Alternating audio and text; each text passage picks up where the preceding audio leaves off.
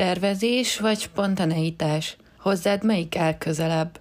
Ha vállalkozóként megkérdezett tőlem ma, hogy melyik csoportba tartozom, vagy melyik áll hozzám közelebb, akkor biztos, hogy azonnal rávágnám, hogy én a tervezős típus vagyok. Ugyanakkor, hogyha visszapörgetem az időkerekét, és mondjuk egy olyan 6-8-10 évvel ezelőtt kérdezed meg, akkor viszont a spontán dolgok melletti döntés, a spontaneitás a legjellemzőbb rám. Ezt követően, hogyha egy kicsit mélyebben belegondolok, akkor viszont nagyon érdekes az a dolog, hogy gyakorlatilag mindig megvolt bennem, egész életemben megvolt mind a kettő. Amikor azt mondtam, hogy spontán voltam még jó néhány évvel ezelőtt, akkor nem teljesen mondok igazat, hiszen a nagy dolgokat, azokat, amiket hosszú távon szerettem volna elérni, azokat mindig valahogy tudatosan terveztem. Tudtam, hogy mit akarok, tudtam, hogy miért vállalok dolgokat, miért tanulok, miért megyek előre. Spontán ugyanakkor rengeteg olyan döntést hoztam, amik akkor az adott szituációban, az adott életszakaszban, vagy azon a ponton éppen úgy gondoltam, hogy sokkal inkább előre visznek. Ilyen spontán döntések voltak például az utazásaink, ami a magánéletemet illeti, az szinte minden döntésem spontán volt. Ha megnézem a mai énemet, valamilyen szinten azért ez ugyanígy mozog, lehet, hogy nem akkora összegű, akkora nagy volumenű dolgokban döntök spontán, de még most is jellemző ez. Benne van az, hogy szeretek spontán dönteni, például, hogy mit csinálunk a hétvégén, vagy hogy annyira elegem van már mindenből, menjünk el egy moziba, illetve azt is spontán döntöm el, hogy ráérez holnap is, nincs úgy időhöz kötve, hogy van még rá elegendő időm, nincs úgy kőbevésve, hogy nekem ezt most azonnal meg kell csinálnom, mert különben összedől a világ. Kérdés szerintem ezért az, hogy miben vagy, mi az élethelyzeted, magánéleted, vagy éppen munka az, amiben nézed ezt a spontán vagy tervezős dimenziót igazából, és talán tényleg az a legjobb, hogyha mind a kettő a helyén van nálad, mind a kettő tud egyszerre lenni. Nagyon fontos az, hogy vállalkozóként én hiszek a tervezésben, és látom azt saját magamon is, illetve a körülöttem lévő vállalkozóknál is, hogyha megvan a tervezés, vannak célok, és a célokat lépésekre tudjuk bontani, megvan az a fél éves, egy éves terv, ezt fordítva kellene, tehát, hogy egy évben gondolkodunk, fél évben tervezünk, és én például ezt további negyed évre bontom. Hogyha megvan ez gyakorlatilag a fejünkben, papírra vetjük, akkor sokkal könnyebb tenni és menni előre, megvalósítani az álmainkat, a vágyainkat, azokat a bizonyos célokat. Tény és való, hogy egyszerre lehet jelen ez a munkában és a magánéletben, nem biztos, hogy egy és ugyanaz, tehát, hogy ugyanolyan tervező vagy a munkában, mint a magánéletben, vagy pedig fordítva. Nem minden fekete és fehér. Vállalkozóként, így közeledve az év végéhez, év elejéhez, rengeteg évtervező workshoppal, webinárral találkozom, illetve felmerül az a kérdés is, hogy kinek melyik évtervező, ami a leginkább bevált így az évek során, vagy ki melyiket szereti, hogyan szeret tervezni. Azt korábbi podcastokban én már hangoztattam, illetve most is mondom, hogy a sablonokban én nem igazán hiszek, nem igazán szeretem őket. Próbálkoztam többféle ilyen évtervezővel, de valahogy nem éreztem egyiket sem magaménak. Nem találtam igazából meg azt, ami, ami tényleg az én álmaimhoz, az én céljaimhoz és a reálisan elérhető célokhoz kapcsolódik. Úgy voltam vele, hogy sokkal inkább a saját rendszerem, a saját gondolataim szerint ülök le, és azt szerint összegzem az elmúlt évet, illetve tervezem meg a következő évet, illetve időszakot. Olvastam a témában több cikket is, és olvastam egy olyan kutatási eredményt, hogy minél inkább úgy tudunk tervezni, ahogy nekünk jó, ahogy mi alapvetően tervezünk, annál inkább segíteni tud minket a tervezés a céljaink elérésében. Szerintem ez egy elég érdekes gondolat volt, és igen, elgondolkodtam, boncolgattam magamban ezt a dolgot, rájöttem, hogy ez tényleg így van, én így működöm, hozzám ez a gondolat, ez az eredmény, ez a kutatási eredmény igenis közel áll. A másik dolog, amit észrevettem nem is olyan régen, belekerültem egy olyan csoportba, ahol vállalkozók és nem vállalkozók beszélgettek egy kicsit erről az évről, illetve a következő évi terveikről.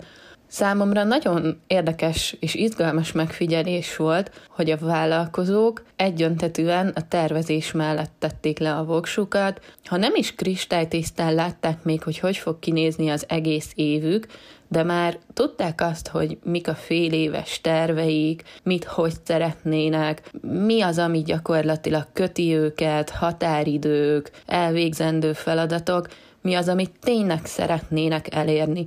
A másik oldalon, aki magánemberként volt jelen, és talán-talán így a vállalkozói létben még nincs is akkora rálátásuk, ők sokkal inkább azt mondták, hogy nem tudnak tervezni, nem látják, hogy mi lesz, nem tudják, hogy hogy alakul, és sokkal inkább maradtak annál, hogy ők majd annak az adott pillanatnak megfelelően döntenek, és úgy alakítják, hogy az jó legyen nekik. Nagyon furcsa volt, és izgalmas látni ezt a különbséget. Ez dübörgött folyamatosan a fejemben, hogy úristen, úristen, tényleg annyira különböző emberek vagyunk, és különböző élethelyzetekben, és hogy működhet mindenki jól. Attól függően, hogy mit gondol, mit érez, mennyire érzi magához közel azokat a célokat, amik megvannak a fejében, vagy amik körvonalazódnak éppen, mennyire akarja ezeket elérni. Én például tényleg az a típus vagyok, aki tervez, papíron tervez, listákat írok, vizuális terveket készít, ha éppen nincs rá lehetőségem, akkor fejben nekiállok és vizualizálok, egyéves, fél éves, negyedéves tervek, azok mindig ott kattognak bennem, és gyakorlatilag, hogyha valami nem úgy jön össze, ahogy szeretném, vagy ahogy én azt elterveztem, bármilyen oknál fogva is, én nagyon ráálltam az utóbbi két évben a gördülő tervezésre. És nem csak cashflow-t illetően, vagy pénzügyeket illetően, hanem az egész projekt, vagy projektek, az egész munkám során. Ha már projekt, akkor azt is érdemes megemlítenem, hogy a projektmenedzsment szemlélet áthatotta az egész felnőtt életemet. 16 évig dolgoztam rendezvényszervezőként, projektmenedzserként, majd projektvezetőként, tehát lehet, hogy ez is hozzásegített ahhoz, hogy vállalkozóként én ezt sokkal inkább magamének tudom érezni, és látni azt, hogy ennek van értelme, illetve tudom azt, hogy sokkal könnyebb elérni azokat a célokat, sokkal könnyebb egy-egy feladatot megcsinálni, hogyha projektként gondolsz rá. Nem ismeretlen fogalom, gondolom. Én is beszéltem már korábbi podcastban a SMART célkitűzésről. Vállalkozóként nagyon ajánlom, hogy ezt használd, illetve nézd végig azt, hogy milyen célokat tűzöl ki magad elé, mennyire felelnek meg ennek a SMART módszernek. Ráadásul ezt a SMART módszert érdemes olyan szempontból is megvizsgálnod és átgondolnod, hogy azok a célok, amiket te felírsz közben magadnak, mekkora hatást gyakorolnak rád Mennyire akarod ezeket, vagy mennyire kell ezeket megvalósítanod? Kutatások bebizonyították azt is, hogy a legnagyobb hatást a célokhoz való érzelmi viszony és a specifikusság adja. Belegondolok, tényleg, hogyha nem csak az van benne, hogy meg kell valamit csinálnom, mert ott van rajtam a kényszer vagy a nyomás, akkor sokkal inkább tudok is vele azonosulni, és tudok tenni érte, és motivált vagyok. A specifikusság pedig ugye a konkrét, hogy ott van előttem, hogy mi az, amit akarok, mit kell, milyen lépéseket kell megtennem érte, és azokat lépésről lépésre, szintről szintre igenis meg fogom csinálni.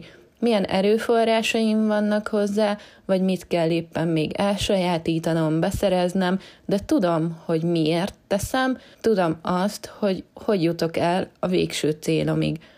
Nem is biztos, hogy gondolnál rá, de van még egy tényező, ami hozzá tud ehhez segíteni, az pedig a közösség. A közösség ereje és a társaságnak az ereje az rendkívüli módon elő tudja segíteni azt, hogy te tényleg jó irányba haladjál, hogy maradj az úton. Ha szükséges esetleg, akkor reálisan rá tudjon egy külső szem nézni arra, amit te csinálsz, amilyen döntéseket hozol, és meg tudja azt mondani, hogy hm, figyelj, ez gondold át még egyszer, nem biztos, hogy a legjobb, de van alternatíva. Vesd össze a kettőt, és dönts a magad belátása szerint.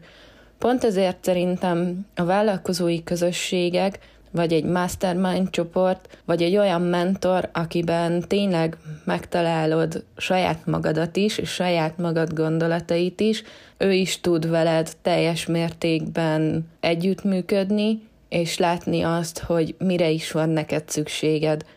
Tervezésről beszéltem egy korábbi podcastban, úgyhogy én most egy kicsit a spontaneitás részére is kitérnék.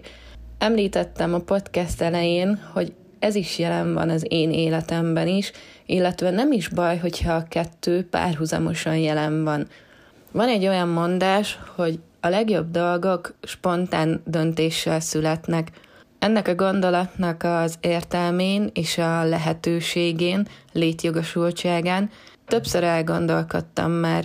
Belegondolok, amikor annak idején, de gyakorlatilag még most is, rengetegszer élem át azt, hogy oké, okay, menjünk el, nézzünk meg egy új várost, ahol még nem jártunk, utazzunk el valahova, hozunk egy spontán döntést, mert ezek nálunk általában azok, és mennyire jó megélni azokat a pillanatokat, amikor ott vagyunk, amikor látunk, tapasztalunk, átélünk nem mindennapi, nem hétköznapi dolgokat.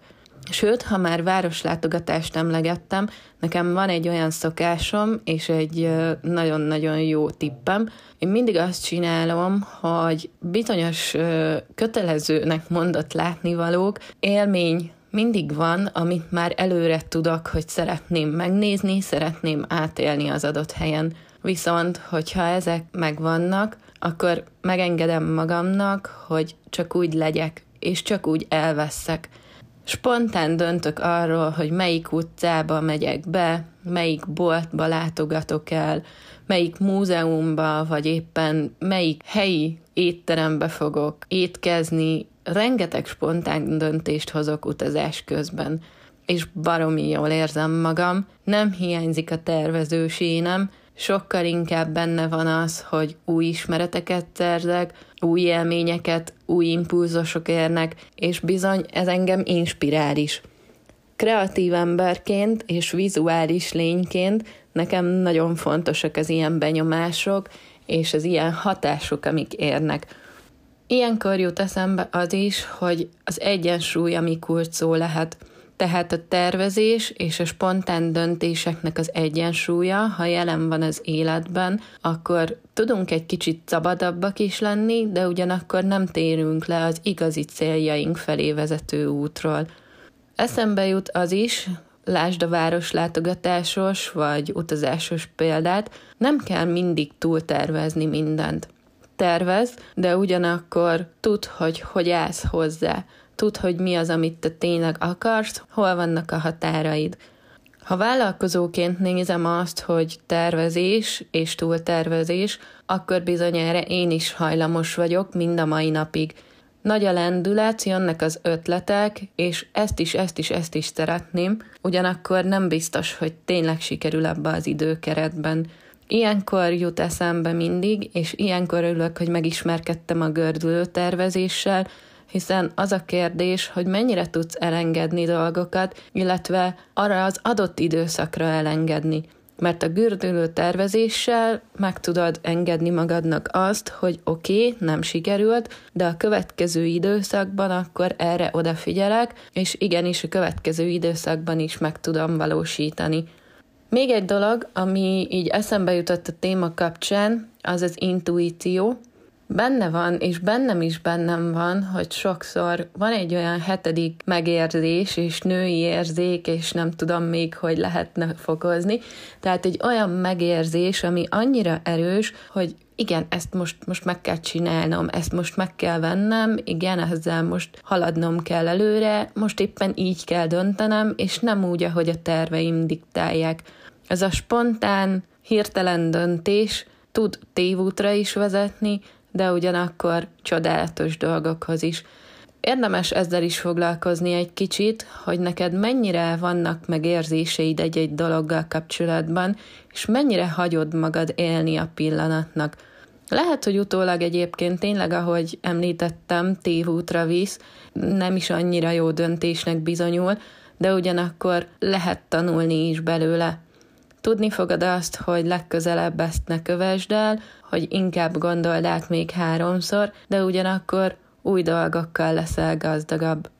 Hadd mondjam azt így a podcast végén, hogy legyen egyensúlyban nálad a tervezés és a spontaneitás, legyen ez a podcast témának a kulcsmondata, a kulcs gondolata, hogyha tényleg ennyit jegyzel meg belőle, és ez eszedbe jut, akkor már szerintem jó úton haladsz. Igyekezz azért megtervezni vállalkozóként az évedet, de semmiképp ne görcsölj rá. Hagyj teret magadnak, érezd egy kicsit magadénak azokat a célokat, és hogyha megvan ez az érzelmi kötődés, akkor már menni fog minden. Köszönöm, hogyha a mai podcastban is velem tartottál, Séták a vállalkozásod körül podcast, napi podcast. Lesz egy vendégem is holnap, akinek én nagyon-nagyon sokat köszönhetek így a vállalkozói utamon. Nagyon örülök, hogy bemutathatom őt nektek. Tarts velem holnap is, sétáljunk holnap is együtt, hallgass meg a holnapi podcastot is.